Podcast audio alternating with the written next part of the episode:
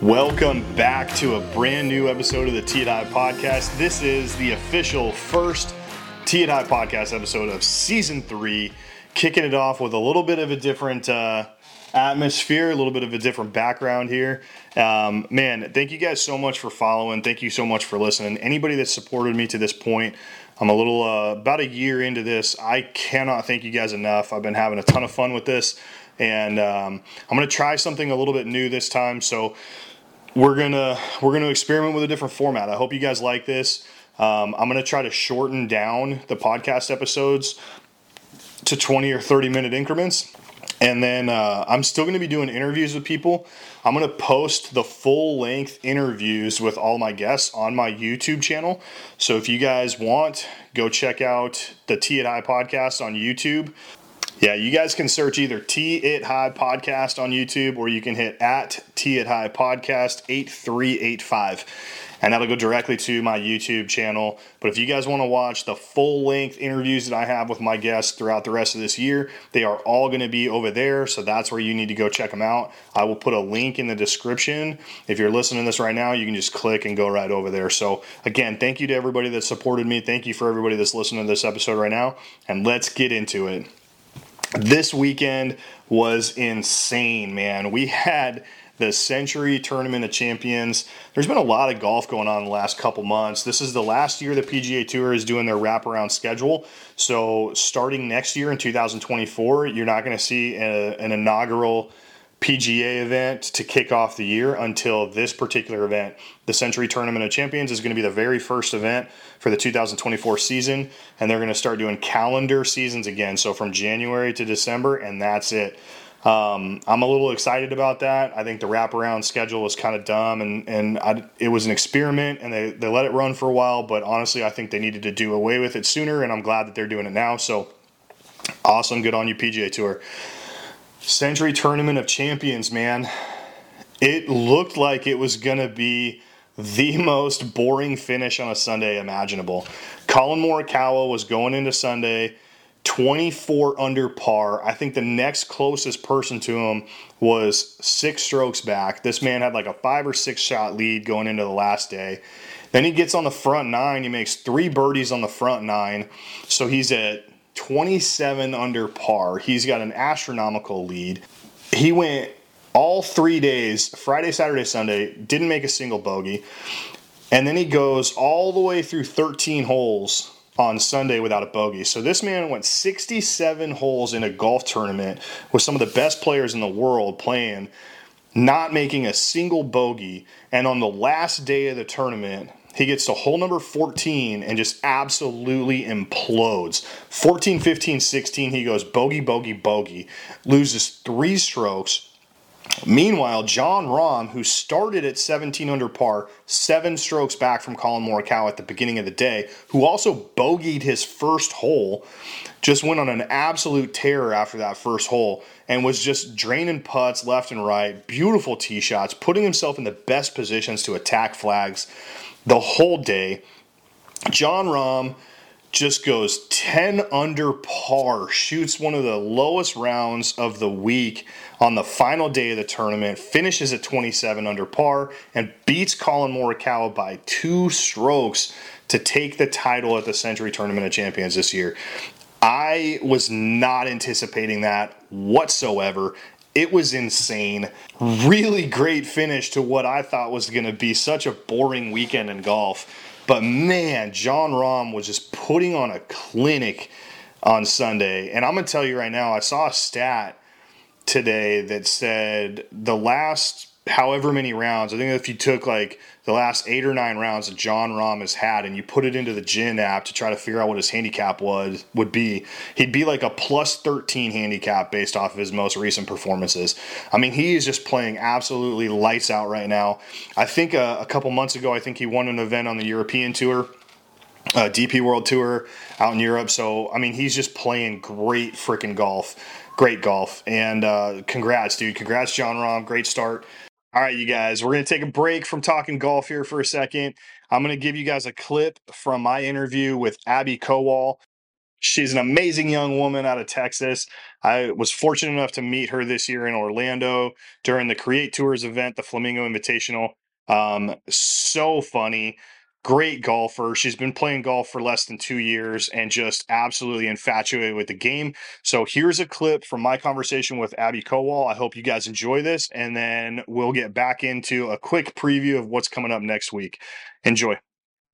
Yeah, but then you cracked open that Coors Light and it changed the game. Love a good Coors. Ansley always laughs at me. I'm like, love a good Coors Light. but yeah, I, I, I'm working on that. I also think that's an unfair thing for women as well, and not just in the world of golf, but just in general. That if you're a guy in a group setting and you have a dry sense of humor like that, people just think you're the funny dude in the group, and you're just people just expect that you're not really being serious, that you're just kind of like having fun or like talking crap. Yeah. But as a woman, you automatically just get portrayed as a bitch. Yeah. I my sister, my sister deals with that all the time. Really? She's she's incredibly funny.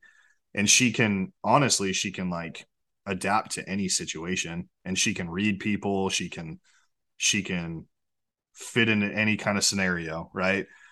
But she can be very dry sense of humor, she can be you know, competitive. If people around her being competitive, she can like blend into that. But but that's what she gets a lot is people are like, why is she just being a bitch? And it's like it's so unfair that women get you guys and get the usually, short end of the stick on so many different things. It's not even funny. And usually it's like I'll make a comment to someone I don't know, and right away I'm like, that was a joke. Like I hope you know that was a joke. So I don't it doesn't go on for a long time, but I also don't want to have to be like, I, I, was kidding after everything I say. Right. It's funny because I actually take that into the dating world, like on these dumb apps that I shouldn't even be on. But I'll like start a conversation and just kind of shit on the person or like say some joke that's super could be super rude on text or whatever. And then the second I know, okay, he gets it, he'll respond back and like give it right back to me. And I appreciate that. I know it's harder over message, obviously, to know, but I don't know. I I'm also an overthinker, so I overthink everything, and that's part of the reason why it's like, should I say that? Should I not? Um, well, now you're overthinking it, so just keep your mouth shut and smile and move on. It's just you know that's what therapy's for. No. Shout out my therapist. She's a real one. How often do you go to therapy? uh, once every other week. Is that something that you've always done, or was that something that you just started doing more recently? No, I went through a pretty dark period of life uh, after I graduated college when I moved to moved to Dallas. Just, I think I was a bit lonely being away from home, and it's you're in the real world all of a sudden after you've been like partying for four years and with your friends twenty four seven, and it was a very hard transition for me and that's when i realized and i've i've dealt with i mean general anxiety disorder my whole life so anxiety has always been big in my life but it never got to a point where i was like i think i might need to talk to someone. And when i started feeling the depression side of things i was like okay yeah i don't want this to rule my life take action. So i found a therapist in dallas and um, went to her weekly for three years and then stopped for a while, went back, and then I went through a breakup, started back weekly again because it opened my eyes to a lot of things that I need to work on for myself, just self worth and stuff like that. And did that for a while. And now I go every other week just because it's consistent and it helps and it works for me. And I tried going once a month and I just needed twice a month. And that's what it's at right now. And I love it. Like I I think everyone needs a little bit of therapy. If you're okay with it, I kind of want to talk more about that mental health side of it. What was yeah.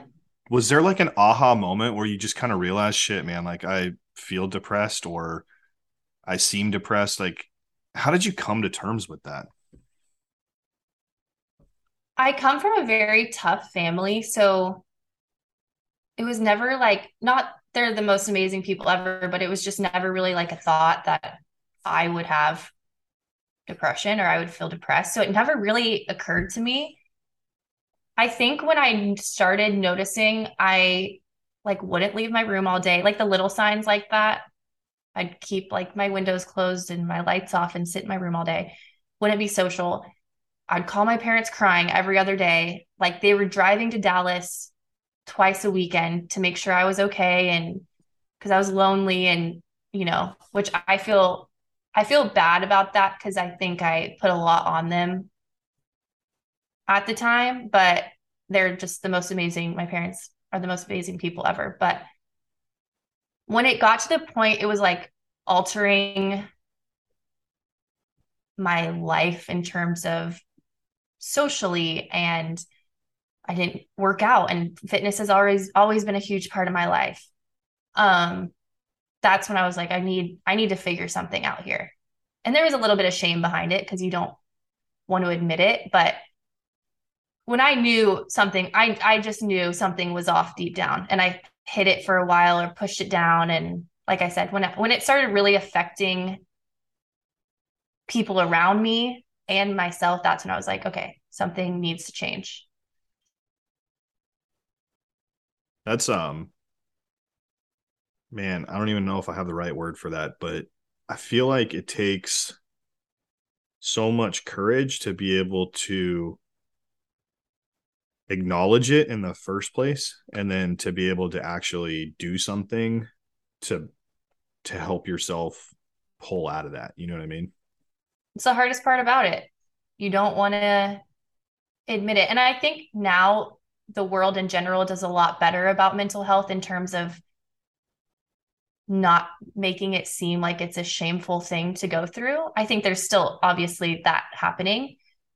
But even five years ago, six years ago, I don't feel like it was as big of a topic that many people talked about until the past few years. So there was definitely shame behind it. But yeah, it, it, it it's hard to admit, but I think that's the hardest part about mental health is taking that first step and then once you get through that first step, you see like the light at the end of the tunnel. You're like, wait, okay, I took the, the hardest step there is. Now, now let's move on and, you know, work, work towards getting better. Yeah. You, um, you used to do modeling for a little while, right?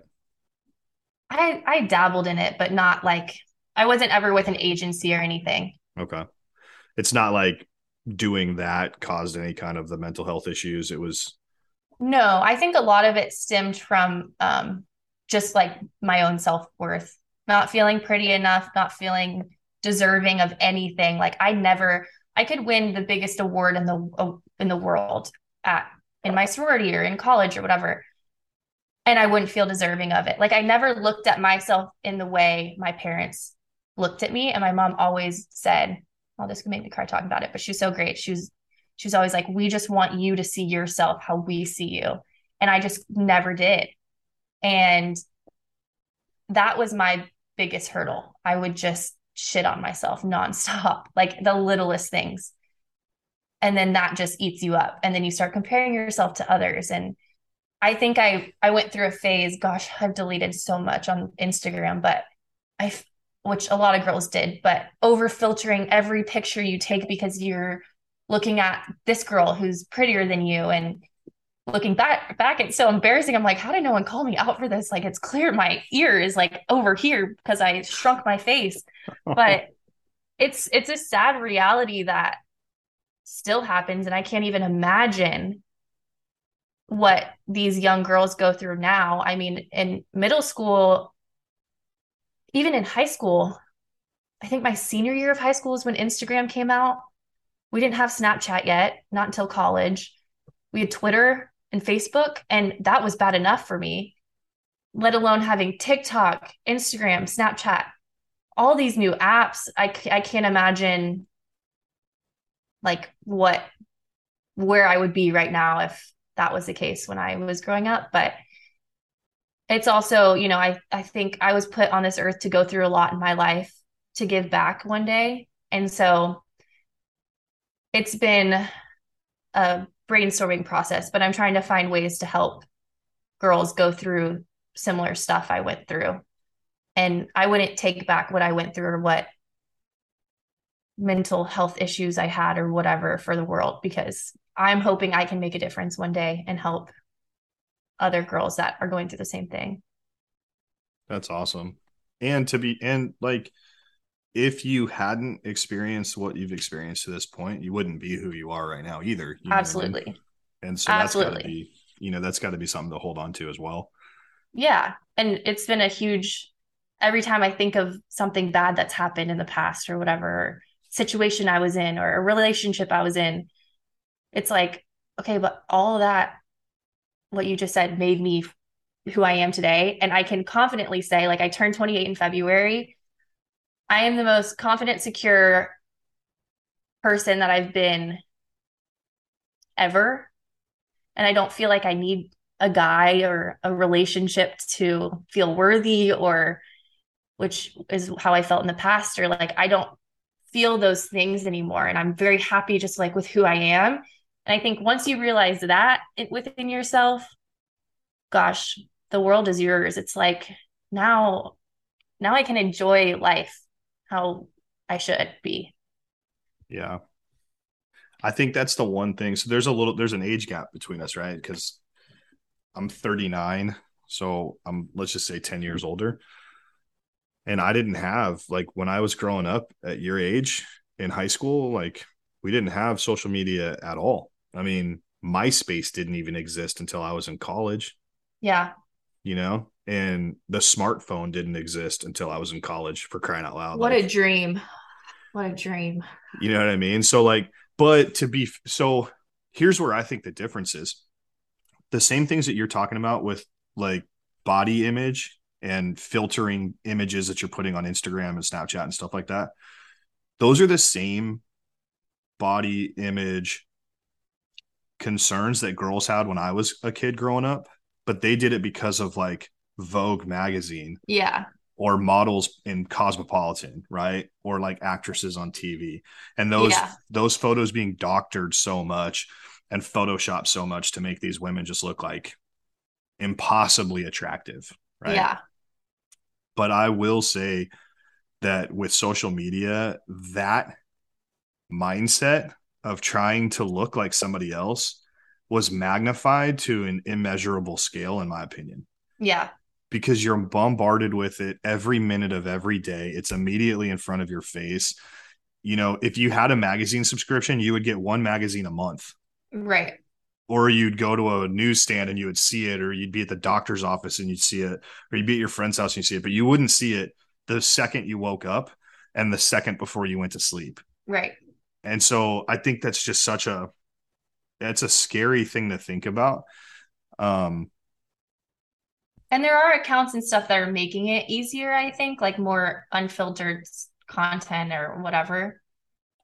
But that's what I'm saying. Like as a young girl right now, I just could not imagine. And and for me, like the the outside image, it was it was definitely prevalent. Like obviously I filtered my photos too much and all of that, but mine was way more internal view of myself in terms of self-worth and all of that rather than my physical image but it's hard to avoid the physical image when that's all you're exposed to all the time yeah. So maybe maybe mine this is therapy. Maybe mine started internally and then you just like subconsciously now are comparing yourself to others online because of social media. I think it, I think a good way to think about that is that it's an internal concern that you have, right? Like you're putting yeah. that pressure on yourself. Then when you see the external things around you, it helps you to justify in that moment why you have the thought in your head internally. Right. That totally makes sense. Yeah. You know what I mean? Yeah. No, that totally makes sense. I don't know. It's just a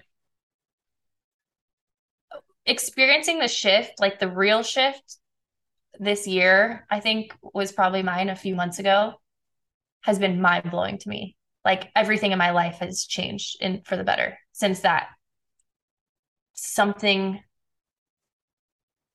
shifted. and now it's like, I don't care about that stuff anymore. Like obviously you still see it and it's like, oh, that's a cute outfit. I wish I had that, but it's not I'm ugly. I don't deserve this. I'm not doing this well enough. It's just a, such a different mindset now. And I really hope everyone going through stuff can experience that at some point and feel that they are worthy, they are deserving, they're a beautiful human being in every way possible. And it just it'll changes your life. Yeah.